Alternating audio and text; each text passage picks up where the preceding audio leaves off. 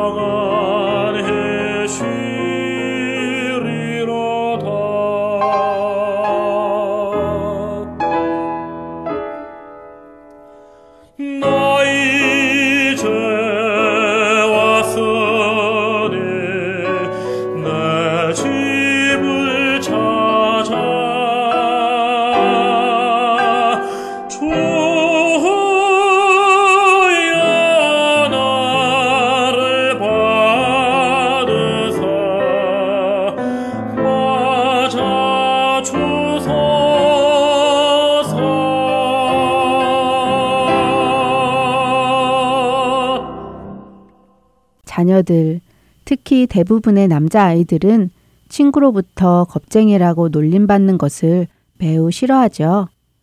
누군가로부터 겁쟁이라는 소리를 듣기라도 한다면 자신이 겁쟁이가 아니라는 것을 증명하기 위해서 무모한 일을 하기도 합니다. 높은 곳에서 뛰어내리기도 하고 위험한 철도를 가로질러 뛰어가기도 하지요. 이런 무모한 일을 하면서 때로는 해서는 안 되는 일도 하기도 하는데요. 겁쟁이가 되지 않기 위해 술을 한 모금 마신다던가 담배를 피워 보인다던가 하는 것들도 자주 일어나는 일이지요. 오늘 스토리타임의 주인공인 지미도 겁쟁이가 되지 않기 위해 친구들과 도둑질을 하게 되죠. 친구들이 놀림에 하지 말아야 하는 일을 하게 될 수도 있는 우리 자녀들. 어떻게 이야기를 나누면 좋을까요? 먼저 오늘 자녀들과 드라마를 들으신 후에 우리 자녀들에게 지미가 어떻게 했어야 옳았는지를 나누어 보세요. 대답은 물론 지미는 친구들과 함께 물건을 훔치는 일을 하지 말았어야 한다고 하겠지요. 그것이 맞는 말이니까요. 그럴 때 자녀들에게 이런 질문을 해보세요. 지미가 겁쟁이가 아닌 것을 증명하기 위해 무엇을 했어야 할까라고요. 여러 가지 대답이 나올 수 있을 텐데요. 자녀들의 이야기를 잘 들어주세요. 그리고는 이렇게 말해주세요. 사실 지미는 자신이 겁쟁이가 아니라는 것을 증명하기 위해서 하지 말아야 할 무언가를 특별히 할 필요는 없었다고요. 도둑질에 참여한 것이 친구들에게 겁쟁이가 아니라는 것을 보여주었을지는 모르지만 그로 인해 지미는 겁쟁이보다 더 좋지 않은 도둑이라는 소리를 듣게 되었지요. 과연 겁쟁이가 되지 않기 위해서 도둑이 되는 것은 현명한 일일까요? 우리 자녀들과 나누어 보세요. 그리고 참된 용기 있는 자는 두려워하지 않고 도둑질과 같은 죄를 짓는 사람이 아니라 어떤 상황에서도 하나님의 말씀을 믿고 말씀대로 행동하는 자라고 말입니다. 사람들이 다 비웃고 부정적으로 말을 한다고 해도 그 상황에서 하나님의 말씀을 믿고 행동하는 사람, 바로 그런 사람이 용기 있는 사람이지요.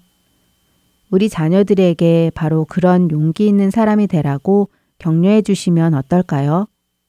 소년 다윗이 골리앗과의 싸움에서 모든 사람들이 부정적인 말을 하고 작고 어리다고 비웃었지만 다윗은 하나님의 말씀을 믿고 의지하고 나아가 골리앗을 무찌르고 진정한 용기 있는 자의 모습을 보여준 것처럼 말이죠. 두 번째로 자녀들과 나눌 것은 죄에 대한 책임이라는 것입니다. 만일 우리 자녀들이 잠시 잘못 판단하여 죄를 짓게 되었다고 가정해 보죠. 진정한 회개는 행동으로 이어져야 한다는 것을 나눠 주세요. 때때로 눈앞의 상황만을 모면하기 위해 입으로만 잘못했다고 용서해 달라고 하는 경우들도 많이 있습니다. 그러나 그런 회개는 참된 회개가 아니지요. 회개는 돌이키는 것입니다. 그리고 돌이키기 위해 해야 할 일이 있다면 마땅히 해야 하는 것이지요. 오늘 지미의 아버지는 지미가 훔친 물건들을 다시 마트로 가져다 주라고 하십니다. 이것이 옳은 행동이었는지 아니었는지 자녀들에게 물어보세요. 그리고 그렇게 하는 것이 옳다는 것도 나누어 주시고요. 또 다른 잘못의 예도 들어주세요. 예를 들어 친구와 싸웠다면 어떻게 해야 할까요? 주님께 친구와 싸운 것을 용서해 주세요. 라고 기도하면 끝나는 것일까요? 그렇지 않겠지요. 친구에게 가서 싸운 것에 대해 사과하고 화해하는 것까지 이어져야 하겠지요.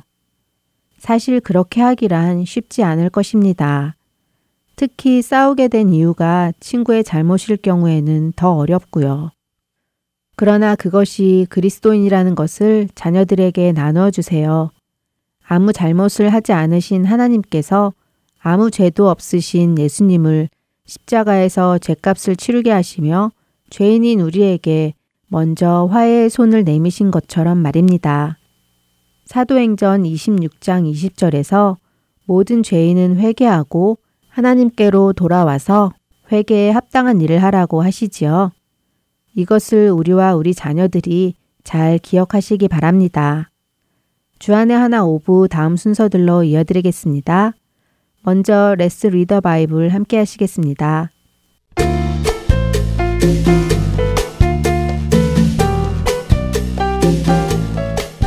애청자 여러분 안녕하세요. 레츠 리더 바이블 진행의 박재필입니다. 하나님을 믿는다는 것은 어떤 의미일까요? 거기에는 여러 가지 의미가 포함되어 있을 것입니다.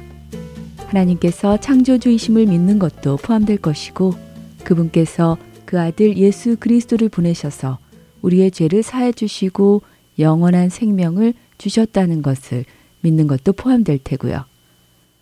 하지만 하나님을 믿는다는 것은 또 다른 각도에서 보면 그분께서 나를 아시고 나를 선택하셨고 나를 버리지 않으실 것을 믿는다는 말도 포함합니다. 사실 우리의 신앙생활은 예수님을 구세주로 믿음으로 시작됩니다. 하나님께서 창조주이심을 믿고 그분이 그 아들을 보내셔서 우리를 죄에서부터 구원해 주셨다는 사실을 믿으며 시작되지요. 그래서 그리스도인이라 하면 이 믿음을 가진 사람을 뜻할 것입니다. 이 믿음이 없이는 그리스도인이 될 수 없기 때문입니다. 그러나 두 번째 나누었던 믿음, 즉 그분께서 나를 아시고 나를 택하셨고 나를 버리지 않으실 것이라는 사실을 믿는 믿음은 모든 그리스도인에게 있는 믿음은 아닙니다. 실제로 우리가 예수님을 믿고 믿고 신앙생활을 시작하여 살아가면서 만나게 되는 어려운 일, 슬픈 일, 힘겨운 일 앞에서 우리의 믿음은 흔들리기도 하기 때문이지요. 하나님이 나를 아신다면 어떻게 내게 이런 일이 일어나도록 내버려 두시지? 혹시 나를 잊으신 것은 아닐까? 아니, 어쩌면 하나님이 계시지 않는 것은 아닐까? 하나님은 내가 힘들어하는 이 시간에 어디에 계시는 거지? 라는 질문들을 많은 사람들은 합니다. 어쩌면 우리 어린 자녀들은 아직 그런 경험을 못했는지도 모르겠습니다. 하지만 분명한 것은 언젠가 반드시 그렇게 홀로 있는 것 같은 시간을 우리 모두는 겪게 된다는 것입니다. 하지만 바로 그럴 때에도 하나님을 의심하지 않고 그분이 나를 선택하셨고 지키신다는 믿음을 가져야 한다는 것입니다. 오늘 자녀들이 함께 읽을 누가복음 12장에는 어떤 상황에서도 걱정하지 말고 우리를 택하신 하나님을 믿으라는 예수님의 말씀이 나옵니다. 예수님은 24절에서 까마귀를, 27절과 28절에서는 백합화를 예로 들으시며 이렇게 말씀하시지요. 까마귀를 생각하라. 심지도 아니하고 거두지도 아니하며 골방도 없고 창고도 없으되 하나님이 기르시나니 너희는 새보다 얼마나 더 귀하냐. 백합화를 생각하여 보라. 실도 만들지 않고 짜지도 아니하느니라. 그러나 내가 너희에게 말하노니 솔로몬의 모든 영광으로도 입은 것이 이 꽃 하나만큼 훌륭하지 못하였느니라. 오늘 있다가 내일 아궁이에 던져지는 들풀도 하나님이 이렇게 입히시거든. 하물며 너희일까 보냐 믿음이 작은 자들아. 예수님의 말씀을 잘 생각해 보십시오. 우리에게는 별 의미 없어 보이는 공중에 날아가는 새 한 마리도 들에 핀 이름 모를 꽃 한 송이도 하나님께서는 알고 계시고 기억하시며 그것들의 필요를 채우시고 먹이시고 키우신다는 말씀입니다. 이렇게 우리에게 하찮아 보이는 것까지 키우시는 하나님께서 하물며 우리를 잊으시고 돌보지 아니하시겠느냐는 말씀이지요. 이것을 믿지 못하면 믿음이 작은 자라고 예수님께서 말씀하십니다. 하나님은 여러분을 택하셨습니다. 그리고 여러분 각자를 위해 그 아들 예수 그리스도를 주시기를 아까워하지 않으셨습니다. 그런 그분이 여러분을 버리실까요? 결코 그렇지 않습니다. 그분 안에서 믿음을 가지십시오. 끝으로 빌립보서 1장 6절의 말씀을 읽어드리며 마치도록 하겠습니다. 너희 안에서 착한 일을 시작하신 이가 그리스도 예수의 날까지 이르실 줄을 우리는 확신하노라. 다음 시간에 뵙겠습니다. 안녕히 계세요.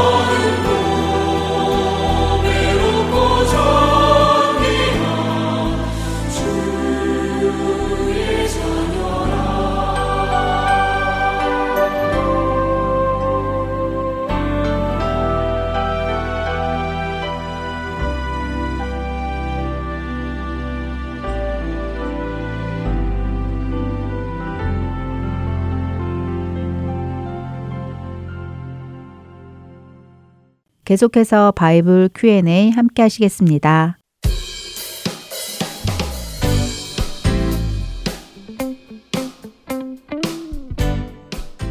네, 여러분 안녕하세요. 바이블 Q&A 진행의 강승규입니다. 한 주간도 하나님의 자녀답게 살아가셨겠죠?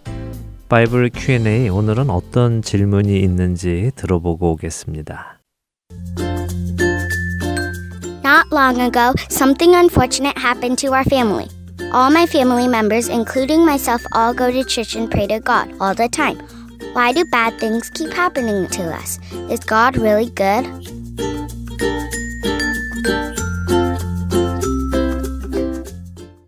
아유, 저런 얼마 전에 안 좋은 일이 가족에게 있었군요. 어, 오늘 질문은 교회도 열심히 다니고 기도도 많이 하는데도 왜 우리에게 나쁜 일이 생기는가? 그렇다면 하나님은 정말 좋으신 분이신가 하는 질문인데요. 먼저 어떤 일인지는 모르겠지만요. 하루빨리 일이 주님 안에서 잘 해결이 되어서 식구들 모두에게 평안이 오도록 기도하면서 오늘 이야기를 시작해 보겠습니다. 사실 오늘의 질문은 자칫 잘못하면 우리로 하나님을 오해하게까지 만들 수도 있습니다. 오늘 질문을 해준 친구의 경우 하나님은 정말 좋으신 분인가요? 라고 의문을 가지게까지 하니까 말입니다. 그래서 오늘의 질문과 이 질문에 대한 답은 아주 중요한데요. 먼저 우리가 짚고 넘어가야 할 것이 있습니다. 그것은 하나님은 선하시다는 것입니다. 성경은 곳곳에서 하나님의 선하심을 증거합니다. 역대상 16장 34절 여호와께 감사하라 그는 선하시며 그의 인자하심이 영원함이로다. 시편 100편 5절 여호와는 선하시니 그의 인자하심이 영원하고 그의 성실하심이 대대에 이르리로다. 시편 106편 1절입니다. 할렐루야 여호와께 감사하라 그는 선하시며 그 인자하심이 영원함이로다. 이 외에도 시편 107편 1절, 118편 1절, 118편 29절, 119편 68절, 135편 3절, 136편 1절, 143편 10절, 예레미야 애가 3장 25절 등 정말 많은 곳에서 하나님은 선하시다 하는 것을 증거하고 계십니다. 우리가 성경의 말씀이 진리의 말씀이고 거짓이 없는 말씀이라는 것을 믿는다면요. 우리는 하나님이 선하신 분이시라는 것 또한 믿고 의심할 수 없습니다. 또한 성경은 곳곳에서 하나님께서 믿부신 분이라고 말씀하십니다. 믿을 수 있는 분이시라는 거죠. 이것은 성경에 나오는 하나님에 관한 모든 말씀을 믿을 수 있다는 말씀입니다. 그러니 우리는 하나님께서는 선하시고 하나님께서 선하시다고 하시는 그 말씀은 믿을 수 있는 말이라는 것을 믿음으로 오늘의 질문에 답을 시작해야 합니다. 자, 그렇다면 하나님께서 이렇게 선하시다면 그분은 왜 그 자녀들인 우리들에게 나쁜 일이 일어나는 것을 막아주지 않으실까요? 혹시 그 일이 하나님께서 막을 수 없으신 일이었을까요? 아니면 하나님께서 너무 바쁘셔서 깜빡 우리 일을 잊어버리셨던 것일까요? 혹은 이제 구원해 주었으니 앞으로는 알아서 살아라 하시며 내버려 두시는 것일까요? 아니지요. 결코 그렇지 않습니다. 하나님께서는 죄인인 우리를 구원하시기 위해 그 아들을 아끼지 않고 주신 분이십니다. 자기 아들을 주시기까지 우리를 사랑하시는 하나님께서 과연 우리를 돌보지 않으실까요? 그럴 수 없지요. 로마서 8장 32절도 이렇게 말씀하십니다. 자기 아들을 아끼지 아니하시고 우리 모든 사람을 위하여 내주시니가 어찌 그 아들과 함께 모든 것을 우리에게 주시지 아니하겠느냐라고요. 그러면 우리는 이렇게 생각해 볼 수 있습니다. 그 아들을 아끼지 않고 주실 만큼 우리를 사랑하시는 하나님께서 또한 모든 것을 아시고 모든 것을 하실 수 있는 하나님께서 우리의 삶에 나쁜 일이 일어나는 것을 허락하시는 데에는 분명한 이유가 있을 것이라고 말입니다. 그렇지 않겠습니까? 이 일이 나에게 정말 나쁜 일이라면 하나님께서는 그 일을 막아 주셨을 것입니다. 그러나 그렇게 하실 수 있으신데도 불구하고 그렇게 하시지 않으셨다는 것은 하나님께서 그 일이 일어나게 허락하신 목적이 있다는 것입니다. 그 목적은 무엇일까요? 그것은 우리에게 일어나는 모든 일을 통해 우리를 훈련시키시고 다듬으셔서 하나님께서 원하시는 모습, 즉 예수 그리스도의 형상을 담게 하시려는 것입니다. 로마서 8장 28절과 29절은 그것을 이렇게 설명하시지요. 우리가 알거니와 하나님을 사랑하는 자, 곧 그의 뜻대로 부르심을 입은 자들에게는 모든 것이 합력하여 선을 이루느니라. 하나님이 미리 아신 자들을 또한 그 아들의 형상을 본받게 하기 위하여 미리 정하셨으니 이는 그로 많은 형제 중에서 맏아들이 되게 하려 하심이니라. 자, 지금까지 설명해 드린 이야기가 이해가 되십니까? 하나님은 선하십니다. 그리고 믿을 수 있는 분이십니다. 변치 않는 분이시라는 것이죠. 그런 그분이 그 아들을 우리에게 주시면서까지 우리를 구원하셨습니다. 그리고 우리로 그분의 아들이신 예수님을 닮게 만들어 가시기를 원하십니다. 우리에게 일어나는 모든 일을 통해서 말입니다. 이 사실을 우리가 이해했고 또 믿는다면 우리는 우리에게 일어나는 일이 나쁜 일처럼 보인다 하더라도 사실은 나쁜 일이 아니라는 것을 알게 됩니다. 애굽의 총리가 된 요셉을 생각해 보시기 바랍니다. 그가 애굽의 총리가 되기까지 그를 향한 하나님의 계획이 이루어지기까지 그는 형들에게 미움을 받는 일이 있었고 형들에게 죽임을 당할 뻔하였고 애굽의 노예로 팔려가게 되었으며 억울한 누명을 쓰고 감옥에 들어가게 되었습니다. 사람의 눈에는 나쁜 일들이 연속적으로 일어났습니다. 그가 하나님께 신실했고 하나님을 경외했음에도 말입니다. 그러나 그 일들은 결국 그를 단련시켰고 하나님의 계획을 이루는 데에 필요했던 일들입니다. 여러분들이 교회에 열심히 다니고 기도도 열심히 하시는 것은 좋은 일이고 필요한 일입니다.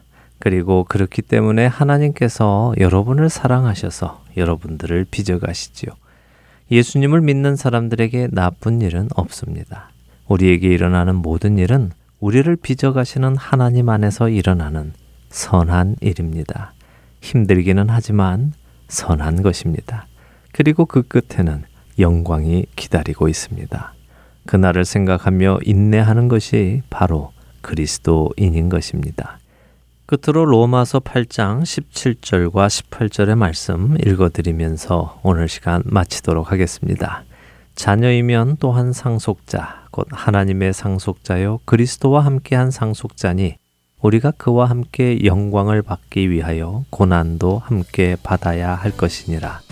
생각하건대 현재의 고난은 장차 우리에게 나타날 영광과 비교할 수 없도다. 바이블 Q&A 오늘은 여기에서 마치도록 하겠습니다. 다음 주에 다시 뵙겠습니다. 안녕히 계십시오.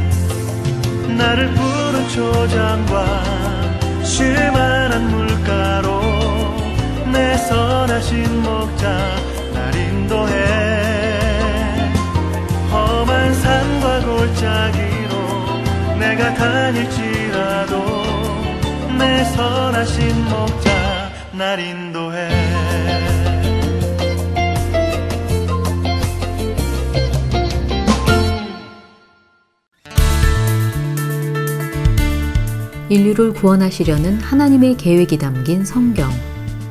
우리는 언제 어디서나 그 성경을 보고 읽을 수 있는 스마트 기기 시대에 살고 있습니다. 오래전 머나먼 이스라엘 땅에 두루마리로 전해지던 하나님의 말씀이 어떻게 우리에게까지 전해졌는지 그 역사를 살펴보는 시간 성서 이야기. 성경 번역의 역사를 살펴보며 구원의 하나님의 손길을 다시 깨닫게 해드릴 것입니다. 주안의 하나 3부에서 여러분을 찾아갑니다.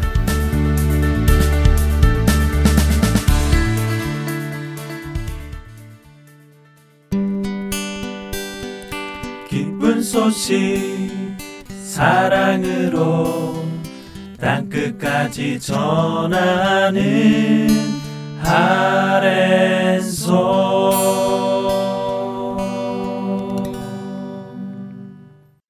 설교로 이어집니다. 서울 베이직 교회 조정민 목사님께서 사도행전 20장 22절에서 31절의 말씀을 본문으로 성령과 함께 가는 길이라는 제목의 설교 말씀 나누어 주십니다. 은혜의 시간 되시기 바랍니다.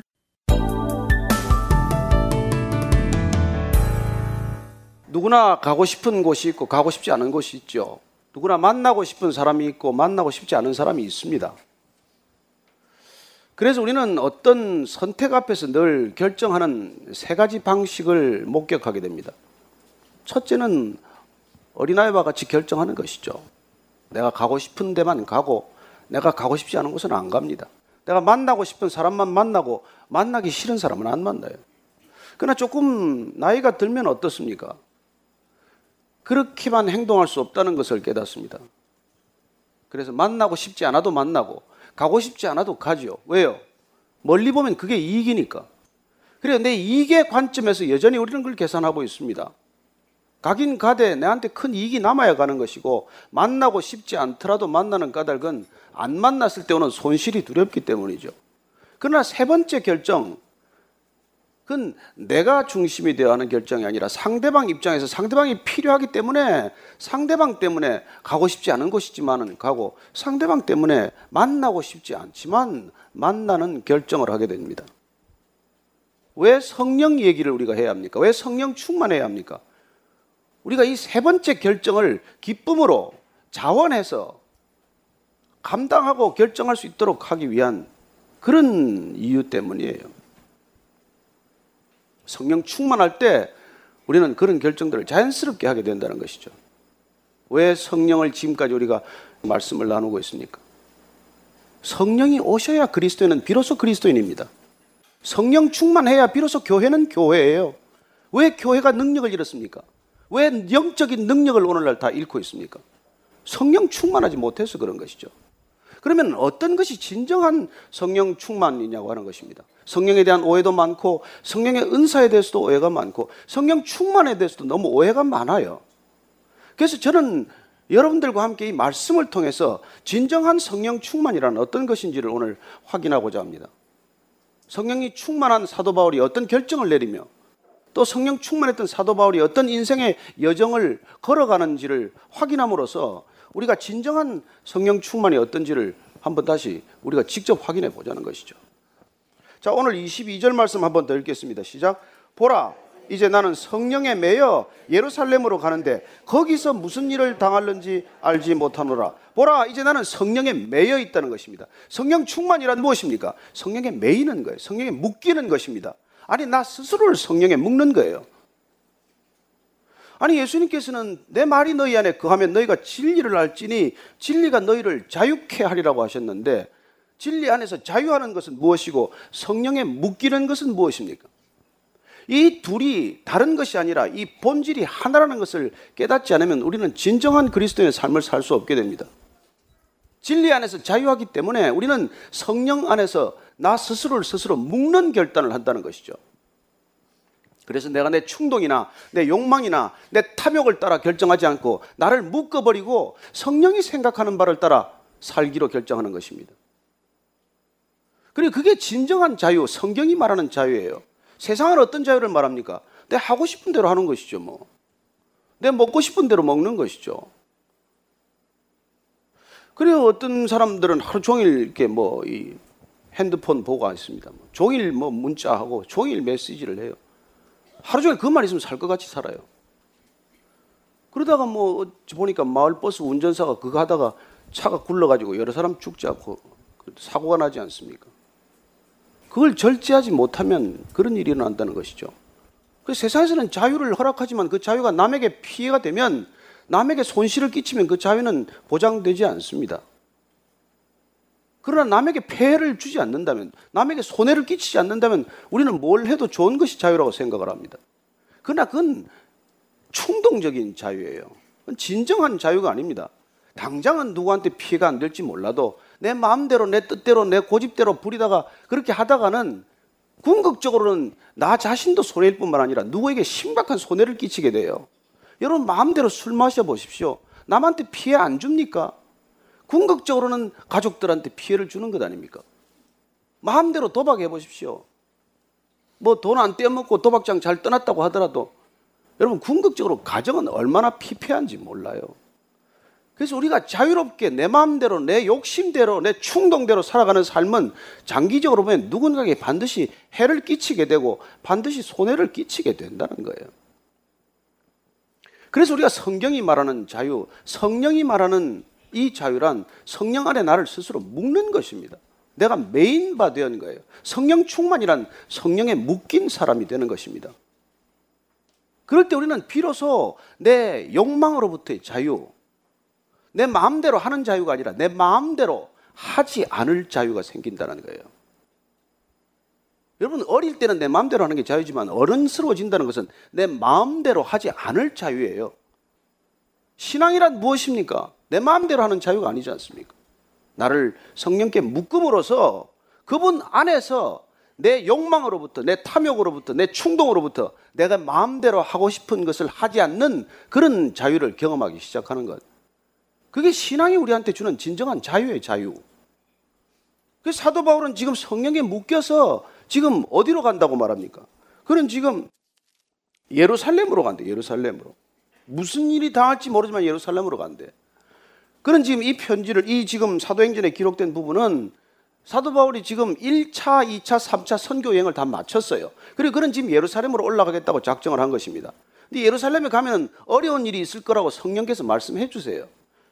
그는 일정을 바쁘게 짰습니다. 왜냐하면 오순절 전에 예루살렘에 도착하기로 일정을 짰기 때문에 그는 에베소에 들르고 싶지만 에베소에 못 갑니다. 에베소에 3년 동안이나 거기서 두란노 사역도 했고 에베소에서 많은 제자들을 길렀고 또 교회를 에베소 교회를 섬겼는데 왜 안 가고 싶겠어요? 다시 오지 못할 길인데. 그럼에도 불구하고 일정이 바빠서 에베소에 있는 장로들을 밀레도라는 항구 도시로 불러요. 거기서 서로 이제 얘기를 주고받는 것이죠. 내가 교회를 어떻게 섬겼습니까? 그러나 나는 지금 예루살렘으로 올라가야 합니다. 그러면서 지금 안타까운 작별 인사를 나누고 있는 거예요. 그러나 이 예루살렘으로 가면 좋은 일이 기다리는 게 아니란 말이에요. 여러분 사도 바울이 성령 충만해서 예수님을 열심히 증언하고 다녔더니 환대받았습니까? 가는 곳마다 환영받았습니까? 아니죠. 가는 곳마다 그는 핍박받고 고난받는 사람 아닙니까? 그는 진정으로 성령에 충만하기 때문에 지금 이런 음성을 듣습니다. 23절 말씀이에요. 같이 읽습니다. 시작. 오직 성령이 각 성에서 내게 증언하여 결박과 환란이 나를 기다린다 하시니 각 성에서 가는 곳마다 지금 내가 어떤 일을 겪게 될지 환란이 있고 고난이 있고 핍박이 있을 것이라는 것을 성령께서 지금 알려 주셨어요. 그렇게 나한테 고난이 기다리고 핍박이 기다리고 있는데도 왜 거기를 굳이 가냐는 거예요. 왜 가야 됩니까? 그는 24절 이렇게 설명합니다. 시작. 내가 달려갈 길과 주 예수께 받은 사명 곧 하나님의 은혜의 복음을 증언하는 일을 마치려면은 나의 생명조차 조금도 귀한 것으로 여기지 아니하노라. 왜 거기를 가는 거 하니까 왜 달려갈 길을 이렇게 끝까지 달려가는 거 하니까 예수님께 받은 사명 하나님의 은혜의 복음을 증거하는 일이 내 생명보다 귀하다는 것을 본인이 알았기 때문이라는 거예요. 여러분 진정한 신앙이란 복음이 나보다 귀하다는 것을 아는 거예요. 내 목숨보다 더 귀한 게 있다는 걸 아는 것입니다. 여러분 세상은 내 목숨이 제일 중요해요. 다 살자고 하는 일 아닙니까? 다 잘 살겠다고 하는 거 아니에요? 그래요. 좀 잘 살겠다고 그렇게 죽을 힘을 다해 돈 벌고 죽을 힘을 다해서 다 직장에 승진하고 죽을 힘을 다해서 다 애도 기르고 그러는 것이죠. 오늘 이 사도 바울이 내가 왜 예루살렘으로 가는지를 설명하는데 딱 한마디로 복음이 내 목숨보다 더 귀하기 때문이라는 거예요. 여러분 인생의 가장 큰 클라이맥스는 내 생명보다 귀한 것을 발견하는 것입니다. 세상은 목숨이 가장 중요한 줄 알지만 그러나 그보다 더 중요한 것이 있다는 것을 알았을 때 사도 바울은 그 목숨을 전혀 귀하게 여기지 않고 그렇게 살아가는 삶이 완전히 바뀌는 것을 경험하는 것이죠. 여러분 고린도 후서 11장 23절 이하를 한번 읽어드리겠습니다. 도대체 사도 바울이 예수님 만나서 무슨 일을 겪었으며 어떻게 살았는지를 이렇게 기록하고 있습니다. 그들이 그리스도의 일꾼이냐 정신없는 말을 하거니와 나는 더욱 그러하도다. 내가 수고를 넘치도록 하고 옥에 갇히기도 더 많이 하고 매도 수없이 맞고 여러 번 죽을 뻔하였으니 유대인들에게 40에서 하나 감한매를 다섯 번 맞았으며 세 번 태장으로 맞고 한 번 돌로 맞고 세 번 파선하고 일주일을 깊은 바다에서 지냈으며 여러 번 여행하면서 강의 위험과 강도의 위험과 동족의 위험과 이방인의 위험과 시내의 위험과 광야의 위험과 바다의 위험과 거짓 형제 중의 위험을 당하고 또 수고하며 애쓰고 여러 번 자지 못하고 줄이며 목마르고 여러 번 굶고 춥고 헐벗었노라. 왜 이러고 삽니까? 무엇 때문에 이러고 삽니까? 복음이 나보다 더 중요하니까. 예수님이 나보다 더 중요하니까. 영생을 얻었으니까. 그래 그런 이렇게 살아가는 이유를 딱 한마디로 복음 때문이라고 말하는 것이죠. 여러분 나보다 더 중요한 가치를 발견했기 때문에 그는 이렇게 산다는 것입니다. 이걸 보면 여러분 어떤 생각이 드세요? 저는 이걸 보면 아, 나는 가짜구나. 난 복음의 가치를 제대로 모르고 사는 것과 마찬가지구나. 여러분 그 가치에 우리가 정말 눈을 뜨면 내가 중요하다고 생각하는 게 하나도 중요하지 않아요. 왜 교회가 능력을 잃었습니까? 왜 교회가 이 모양입니까? 복음의 가치를 몰라서 그래요. 내 생명보다도 더 중요한 복음이라는 것을 진짜 모르기 때문에 그렇죠. 여전히 교회 나와도 내 체면이 중요하지 않습니까? 내가 더 중요하지 않아요? 사역 구조를 만들어 봐 보십시오. 사역 책임자가 됐다가 내려놓으라 못 내려놓습니다. 다른 사람 세우면 싸우고 난리 납니다. 장로 세울 때마다 교회 시끄럽고 깨집니다. 무엇 때문에? 복음보다 내가 더 가치 있으니까. 예수님의 복음보다도 예수님의 구원보다도 예수님의 영생보다도 내 사역이 더 중요하니까 그러는 것이죠. 그래서 교회마다 시끄러운 것이죠. 그러나 정말 복음의 가치를 알면 소리 나지 않습니다. 왜 시끄럽겠어요? 내 생명보다 귀한 복음 앞에서 누가 내 생명, 내 체면, 내 자존심, 나를 내세우겠습니까?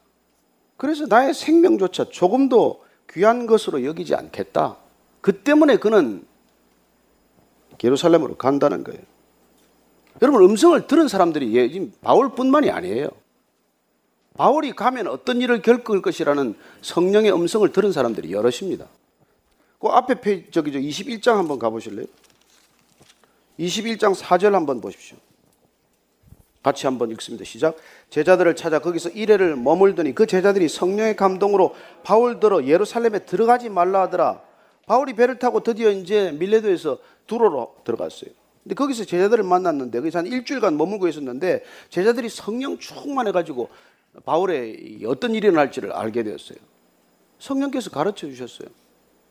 그래서 지금 성령 충만한 제자들이 성령 충만한 바울에게 예루살렘에 가서는 안 된다라고 말하고 있는 것이죠. 10절부터 12절까지 한번 읽어보겠습니다. 시작. 여러 날 머물러 있더니 아가보라 하는 한 선지자가 유대로부터 내려와 우리에게 와서 바울의 띠를 가져다가 자기 수족을 잡아 매고 말하기를 성령이 말씀하시되 예루살렘에서 유대인들이 이같이 이 띠 임자를 결박하여 이방인의 손에 넘겨주리라 하거늘 우리가 그 말을 듣고 그곳 사람들과 더불어 바울에게 예루살렘으로 올라가지 말라 권하니 이 앞에 보면은 예루살 저기 저 예루살렘 가는 길에 가이사라에 들렀다가 바울이 빌립 집에 들어갑니다. 빌립에 딸 넷이 있는데 딸 넷이 다 예언을 해요. 그 예언의 내용은 기록되지 않았습니다. 그러나 아가보라는 사람의 예언을 통해서 보면은 같은 예언들을 하고 있다는 것을 알 수 있습니다. 아가보는 유대 지방에서 일부러 내려왔어요. 바울을 만류하기 위해서. 그래서 아가보라는 이 선지자가 와서 예언자가 와서 바울의 허리띠를 풀다가 자기 허리 손발에다가 묶고 너 바울아 너 가면은 지금 이런 일을 겪는다. 예루살렘 가면 손발이 묶이고 결박당하고 환란을 맞는 게 된다고 말하고는 거기 모여 있던 사람들이 다 지금 바울한테 가서는 안 된다라고 만류하는 거예요. 자, 누가 성령 충만합니까? 누가 성령의 음성을 제대로 들었습니까? 왜 같은 음성을 들었는데 전혀 다른 해석을 합니까? 진정한 성령 충만은 어떤 것입니까? 그래요. 다 같이 예루살렘으로 가면 결박당하고 환란이 기다린다는 성령의 음성을 동일하게 들었지만 이 동일한 음성을 듣고 나는 어떻게 결정할 것인가? 그게 성령 충만이에요. 음성을 듣는 게 성령 충만이 아니라 음성을 듣고 어떻게 내가 결정하느냐는 말이에요. 말씀을 읽은 거 중요합니다. 그러나 말씀을 읽고 나는 어떻게 살기로 결정합니까? 성경을 통독했어요. 하고 나는 어떻게 살고 있습니까? 말씀을 듣고 설교를 듣고 교회를 다니고 있는데 나는 어떻게 살고 있냐고요. 동일한 음성을 들었어요. 그러나 모든 사람들은 다 지금 예루살렘에 가서는 안 된다고 말하고 바울 혼자서 지금 가겠다고 결정을 내린 것입니다. 여러분 성령은 가서 환란이 기다리고 있다까지 말하는 거예요. 그러나 가서는 안 된다라고 얘기하지 않았습니다. 예수님께서 우리가 마태복음 16장에 보면은 잘 아는 대로 난 누구라고 그러냐? 그 대화가 끝나고 나서 예수님이 이제 정말 얘들이 메시아가 누군지 아는구나. 그래서 이제 비로소 내가 예루살렘에 올라가서 십자가를 지고 핍박받고 죽은 지 사흘 만에 부활해야 되리라. 그 얘기를 했더니 베드로가 아니 그러시면 안 되죠. 그 예수님께서 듣기 거북한 표현을 들어 말씀하셔요. 사탄아, 내 뒤로 물러가라. 내가 지금 하나님의 일을 생각하지 않고 사람의 일을 생각하는도다.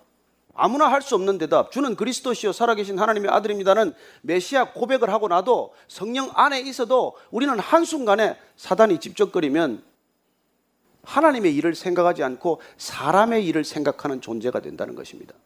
그래서 우리는 선줄로 알면은 넘어지는 존재라는 거예요.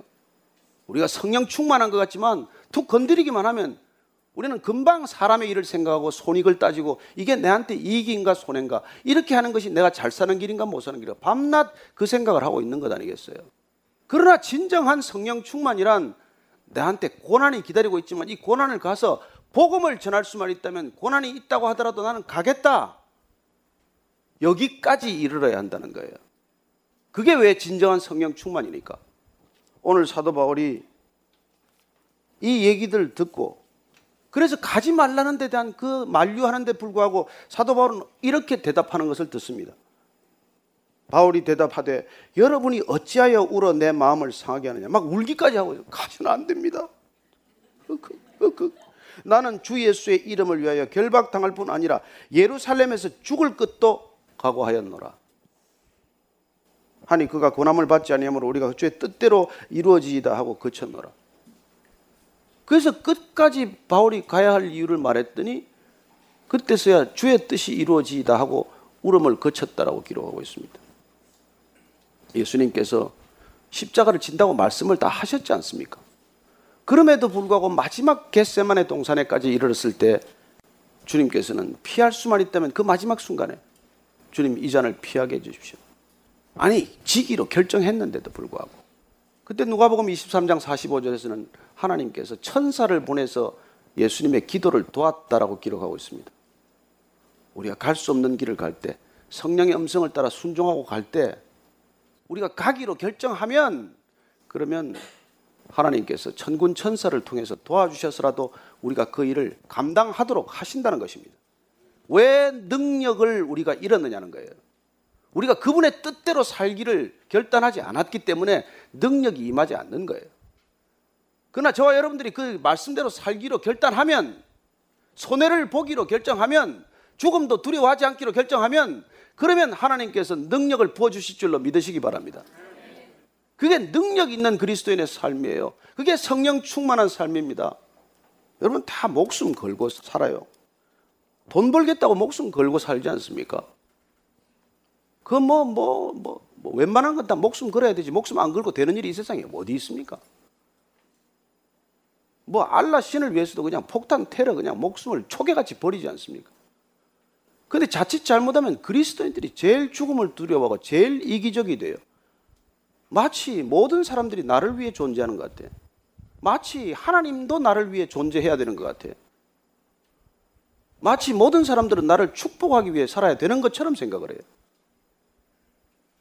아니요, 그건 지극한 이기심이에요. 그렇게 위로하고 그렇게 막 회복의 메시지를 선언하면 사람들은 모이겠죠. 듣기 편한 메시지니까 좋아서 거기 모일지 몰라도 그게 복음입니까? 그게 지금 예수님이 말씀한 복음 진짜 복음일까요? 그게 사도 바울이 지금 이게 목숨을 걸고 전하고 있는 복음의 핵심입니까? 아니요. 저와 여러분이 정말 성령 충만해야 될 이유는 우리가 성령 충만하지 않고서는 절대로 우리는 우리 본성을 못 이깁니다. 우리 욕망을 못 이겨요. 우리 탐욕을 못 이깁니다. 그래서 그는 본인 자신이 성령 충만해야 할 이유, 성령 충만해서 해야 되는 일을 다시 한번 이렇게 말합니다. 25절, 27절까지 읽습니다. 시작. 보라, 내가 여러분 중에 왕래하며 하나님의 나라를 전파하였으나 이제는 여러분이 다 내 얼굴을 다시 보지 못할 줄 아노라. 그러므로 오늘 여러분에게 증언하거니와 모든 사람의 피에 대하여 내가 깨끗하니 이는 내가 꺼리지 않고 하나님의 뜻을 다 여러분에게 전하였습니다. 사도 바울이 한 것은 하나님의 나라를 전하는 일이었어요. 복음을 전하는 것이었습니다. 그는 다시 예루살렘 땅으로 올라가고자 하는 까닭은 그가 비록 이방인의 사도로 부름받았지만 그래서 소아시아에 그 많은 교회가 지금 생겼지만 그러나 그는 대제사장이 누군지 바리새인이 어떤 사람들인지 율법학자나 서기관들이 도대체 어떤 인간인지를 너무 잘 알기 때문에 그들에게도 복음이 전해져야 하고 그들에게도 진정한 주님이 선포되어야 하기 때문에 거기 가서 죽더라도 가겠다는 거예요. 하나님이 세상을 이처럼 사랑하사 독생자를 주셨으니 저는 이를 믿는 자마다 멸망치 않고 영생을 얻게 하려 하심이라. 내가 진실로 진실로 너희에게 이르니 이제 너희들은 사망에서 생명으로 옮겼느니라. 이 소식 이걸 전하기 위해서 우리가 가는 발걸음이 되어야 한다는 것이죠. 이걸 다 전했더니 그는 이제 사람들 다 안 만나도 아쉽지만은 더 아쉽다는 소리를 안 하는 것이죠. 이제 헤어질 때가 됐다는 것입니다. 3년 동안 그렇게 했던 사람들이에요. 그리고 오늘 사도 바울은 내가 모든 사람에 대해서 피가 깨끗하다고 말합니다. 이 말을 알아들으려면 우리가 이 에스겔서 3장 말씀을 좀 background 알아야 돼요. 에스겔서 3장 말씀 같이 한번 찾아서 읽어 보십시다. 에스겔서 3장 17절 이하입니다. 17절에서 21절까지 찾으신 분들 한 목소리 읽습니다. 시작. 인자야 내가 너를 이스라엘 족속의 파수꾼으로 세웠으니 너는 내 입의 말을 듣고 나를 대신하여 그들을 깨우치라. 가령 내가 악인에게 말하기를 너는 꼭 죽으리라 할 때에 내가 깨우치지 아니하거나 말로 악인에게 일러서 그의 악한 길을 떠나 생명을 구원하게 하지 아니하면 그 악인은 그의 죄악 중에서 죽으려니와 내가 그의 피값을 내 손에서 찾을 것이고 내가 악인을 깨우치되 그가 그의 악한 마음과 악한 행위에서 돌이키지 아니하면 그는 그의 죄악 중에서 죽으려니와 너는 내 생명을 보존하리라. 또 의인이 그의 공의에서 돌이켜 악을 행할 때는 이미 행한 그의 공의는 기억할 바 아니나 내가 그 앞에 거치는 것을 두면 그가 죽을지니 이는 내가 그를 깨우치지 않음이니라 그는 그의 죄 중에서 죽으려니와 그의 피값은 내가 내 손에서 찾으리라 그러나 내가 그 의인을 깨우쳐 범죄하지 아니하게 하므로 그가 범죄하지 아니하면 정령 살리니 이는 깨우침을 받음이며 너도 내 영혼을 보존하리라 여러분 이 끔찍한 얘기 아니에요 듣기가 거북스러운 얘기 아닙니까? 얼마나 부담스러운 얘기예요 여러분 저 안 믿는 사람들이 죽고 사는 게 우리 책임이라는 거예요. 왜 사도 바울이 이렇게 미친 사람처럼 다니면서 복음을 전합니까? 저 사람들이 복음을 듣지 못하고 영생이 있음을 모르고 구원을 모르고 죽으면 하나님께서 내가 전해야 할 사람한테 안 전하면 그 사람은 자기 죄값으로 죽겠지만 그 사람의 피값은 나한테 묻겠다는 거예요. 그러니까 복음의 진정한 가치란 무엇입니까? 복음의 진정한 깊은 뜻, 더 깊은 복음이란 무엇입니까? 모두 연결되어 있다는 거예요. 믿는 사람이나 안 믿는 사람이나 다 연결되어 있다는 것입니다. 저들이 살아야 우리도 산다는 거예요. 우리가 먼저 살게 된 것은 저 사람들 살리라고 부름받은 거예요. 근데 우리끼리 좋은 걸로 끝나 되겠습니까? 여기가 좋사오니 여기서 그냥 베이직 교회나 하고 그냥 끝내자고 하는 게 좋겠습니까? 저는 여러분들이 정말 안 믿는 사람들 텀에서 시간을 더 보낼 수 있게 되길 바랍니다. 이렇게 말할 수 있으려면 여러분 얼마나 복음을 전했다는 뜻입니까? 내가 누구에 대해서도 어떤 사람의 증거에 대해서도 나는 깨끗하다. 내 피가 깨끗하다. 그런 복음을 전하지 않아서 그가 문책당할 일은 없다는 그런 대단한 자부심을 가진 사람이에요. 만나는 사람에게마다 복음을 전한 거죠. 그래서 우리가 성령 충만하다는 것은 성령 충만해야 하는 삶의 모습은 이런 삶이라고 말해주고 있습니다. 28절 이하입니다. 시작.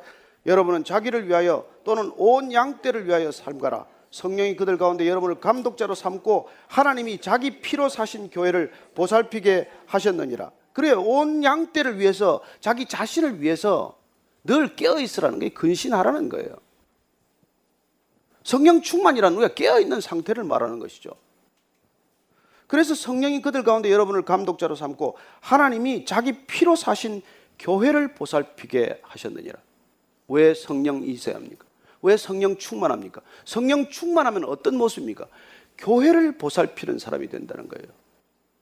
진정한 교회란 성령으로 태동된 것이고 성령으로 잉태된 것이고 성령으로 출산된 것입니다. 마가의 다락방에 성령 세례가 임함으로써 바람같이 불같이 임함으로써 그 마가의 다락방에 있던 120명 전체가 교회가 되었습니다. 그 사람들이 교회가 되었기 때문에 그 사람들이 생명이 되었기 때문에 그 사람들이 구원받았기에 그 사람들이 영생을 얻었기에 그들이 가는 곳마다 생명이 전해진 것, 그게 사도행전이고, 그게 생명행전이고, 그게 성령행전이에요. 왜 성령 충만해야 합니까? 그분이 오셔야 우리는 비로소 교회가 되는 것이고, 우리가 비로소 교회 되었을 때, 우리가 가는 곳마다 교회가 잉태되는 것이고, 그런 진정한 교회가 잉태될 때, 하나님의 나라가 이 땅 가운데 그 모습을 드러내게 되는 것이죠. 우리가 교회가 되고, 교회가 보살피게 되면, 여러분 교회 주인은 하나님 한 분이세요. 교회 머리는 예수님 한 분이십니다. 그리고 교회가 교회 되게 하시는 분은 성령님 한 분이세요. 그분만이 진정으로 교회가 교회 되게 하시는 분입니다. 그래서 우리가 성령 충만하지 않으면 교회 지체가 아니에요. 교회 왔다 갔다 하는 사람일 수는 있겠지만 그렇게 될 때 우리는 끊임없이 영적 공격을 받을 거예요. 정말 신기하게 우리가 그렇게 성령 충만하면 끊임없이 그런 이 위협과 협박을 받는다는 것이죠. 자, 29절 30절 한번 보십시오. 시작. 내가 떠난 후에 사나운 이리가 여러분에게 들어와서 그 양떼를 아끼지 아니하며 또한 여러분 중에서도 제자들을 끌어 자기를 따르게 하려고 어그러진 말을 하는 사람들이 일어날 줄을 내가 아노라. 지금 사도 바울이 떠나면서 교회에 어떤 일이 진정한 교회란 여러분 이리가 들어오는 곳이에요. 반드시 들어오는 곳입니다. 교회가 교회 되기만 하면 이리가 꼭 들어온다는 거예요. 근데 이리가 들어올 때면 나는 이리다 이러고 들어오나요? 꼭양 같아, 더양 같아. 너무 순하게 가지고 와가지고. 너무 선한 목자 같아서 구분할 수가 없는 거예요. 근데 언제 구분됩니까? 여러분, 이리의 관심은 양의 목숨을 빼앗는 거예요. 양을 착취하는 것입니다. 양을 수단시하는 것이죠. 그래서 내 양을 만들어요. 아니요, 양 때는 주님의 것이어야 하는 것이죠. 그래서 어그러진 말로 그들을 내 제자로 만드는 거예요. 여러분 사람들을 내 제자로 만들어서는 안 돼요. 그게 제자 훈련 아닙니다. 여러분 이게 지금 보십시오. 그게 어그러진 말로 자기 사람들을 만들어 놓았다 그러잖아요. 네? 제자들을 끌어 자기를 따르게 하려고 어그러진 말을 하는 사람들이 일어날 줄을 내가 아노라. 누구를 따라가게 해야 된다고요? 주님을 보고 따라가게 해야 되는 것이죠. 오직 선한 분은 100%는 예수님 한 분뿐이에요. 그래서 그분을 따라가도록 만드는 것, 그분을 따라가도록 돕는 것, 그분을 따라가도록 일으킨 공동체, 그게 교회, 교회. 그 교회가 이 땅 가운데 진정한 소망이 될 줄로 믿으시기 바랍니다. 그래서 교회 아닌 걸 보고 지금 사람들이 교회라고 욕을 하는 거예요. 왜냐하면 진짜를 못 봤으니까. 진짜를 경험한 적이 없으니까 교회 문패만 붙여놓으면 이상한 일을 하니까 욕을 하는 것이죠. 진짜 참 목자를 못 봤으니까 목사들 보고 그렇게 욕을 해대는 것이죠. 저는 여러분들이 정말 이 교회가 성령 충만한 진정한 교회 될 수 있도록 기도해 주시기 바랍니다. 그리고 여러분들 자신이 날마다 성령 충만하셔야 돼요. 여러분들이 성령 충만한 것 이외에는 다른 길이 없습니다. 여러분들이 이리 때가 와서 물어가는지 뭐 누가 목자가 와서 여러분들 데려가는지 어떻게 구분하시겠어요? 여러분들이 구분할 수 없기 위해서는 여러분들이 말씀을 먹어야 되고 여러분들이 직접 설교를 들어야 되는 것이죠. 여러분 예수님 설교보다 더 좋은 설교가 어디 있겠어요? 성령님의 인도하심보다도 더 좋은 이끌림 인도하심이 어디 있겠어요? 하나님 아버지의 진짜 사랑 말고 누구 사랑에 여러분들 목을 매겠습니까? 저는 정말 이 사도 바울이 그 예수님을 만난 이후로 그 수많은 고난을 이기고 끝까지 그의 교회됨을 지키고 그가 가는 곳마다 교회가 탄생하고 그 교회들이 그가 어떻게 섬겼는지를 이렇게 말합니다. 31절 말씀 읽고 마치겠습니다. 시작. 그러므로 여러분이 일깨어 내가 3년이나 밤낮 쉬지 않고 눈물로 각 사람을 훈계하던 것을 기억하라. 여러분을 일깨우기 위해서 3년 동안 이 에베소 사람들, 에베소 교회를 위해서 밤낮 쉬지 않고 눈물로 각 사람을 훈계하던 것을 기억하라. 그래서 바울이 자기 제자를 만들었습니까? 아니요. 자기 교회를 만들었습니까? 그래서 교회 동안 오랫동안 있다가 원로 목사 되었습니까? 아니요. 바울은 그 교회들이 진정한 교회 될 수 있도록 밤낮으로 눈물로 기도했다고 말합니다. 여러분 오늘 이 사도 바울의 성령 충만을 보면서 우리가 강도 만난 자의 이웃이 되어야 하는 까닭은 그들이 살아야 우리도 살기 때문입니다. 그들을 살릴 때 하나님께서는 우리에게 기름 붓던 물 붓던 성령을 부어 주실 것입니다. 그들에게 복음을 전하겠다고 결단할 때 우리가 갖지 못했던 능력을 주님께서 허락하실 것입니다. 저는 여러분들이 능력 있는 그리스도인들 되기를 원합니다. 여러분들 그 성령 충만은 결코 하나님을 컨트롤하는 게 아니에요. 오스왈드 챔버스는 그런 걸 경고하는 말로 우리를 일깨웁니다. 순종함으로써 하나님을 예? 당신의 미래를 조종하기 위해서 하나님을 컨트롤하지 말라고 말합니다. 왜 순종하십니까? 하나님을 내 뜻대로 부리기 위해서요? 아니요. 오늘 이렇게 환란이 기다리고 핍박이 기다리지만 그 길을 내가 기꺼이 가기로 결단할 수 있는 그런 믿음을 달라고 기도하십시오. 그게 성령 충만이에요. 음성 듣는 것으로 부족합니다. 말씀 읽는 것으로 부족합니다. 성령 충만하지 않으면 우리는 이 시대를 못 바꿉니다. 아마 시대가 우리를 전도하겠죠. 우리가 시대에 굴복하겠죠. 우리가 세상 사람처럼 살아가겠죠. 저는 그런 교회가 되지 않기를 축원합니다. 오늘 기도할 때 한 주간 성령 충만하게 살게 해 주십시오. 하나님 입을 열어 내가 담대히 복음을 전하게 하시고 무슨 일을 하건 주의 영광이 나타나게 하여 주옵소서. 한번 그렇게 간절한 마음으로 기도하겠습니다. 하나님 아버지, 주님, 이 교회가 주의 말씀 따라가는 진정한 교회, 사도행전적인 교회, 사도행전 29장을 써나가는 교회, 그런 교회가 되게 하여 주옵소서. 하나님 한 사람 한 사람 주께서 성령의 기름을 물붓듯 부어 주셔서 놀랍게도 하나님 두려워하지 않고 비록 고난이 기다리고 환란이 기다리고 핍박이 기다린다고 하더라도 나는 기어이 그곳에 가겠다. 내가 전해야 할 일, 내가 믿어야 할 사명, 그런 것들을 주님께서 주셨기 때문에 기꺼이 달려가는 우리 모두가 되게 하여 주옵소서. 하나님, 하나님께서 허락하신 그 모든 것들 놀랍게도 주의 영광이 되게 하여 주옵소서. 그 영광을 보게 하여 주옵소서. 하나님 아버지, 나보다 중요한 것이 있음을 알게 하셔서 감사합니다. 내 생명보다 내 목숨보다 소중한 복음을 깨닫게 해주셔서 감사합니다. 이 복음 들고 주님 가라고 하는 곳 원치 않는 곳이라도 가게 하시고 만나고 싶지 않은 사람이라도 만나게 하시고 용서할 수 없는 사람이라도 용서하게 하여 주옵소서. 하나님 감사합니다. 이 복음이 능력이 되게 하시고 이 복음이 저의 생애가 되게 하여 주옵소서.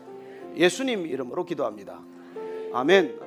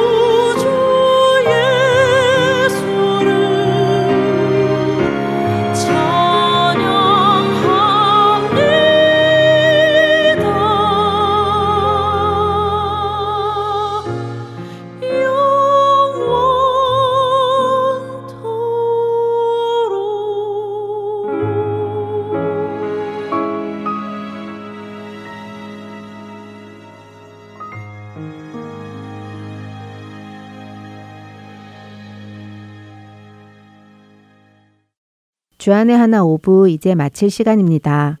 한 주간도 온전한 회개로 거듭나서 하나님의 뜻에 순종하는 여러분이 되시길 소망하며 저는 다음 주에 다시 찾아뵙겠습니다.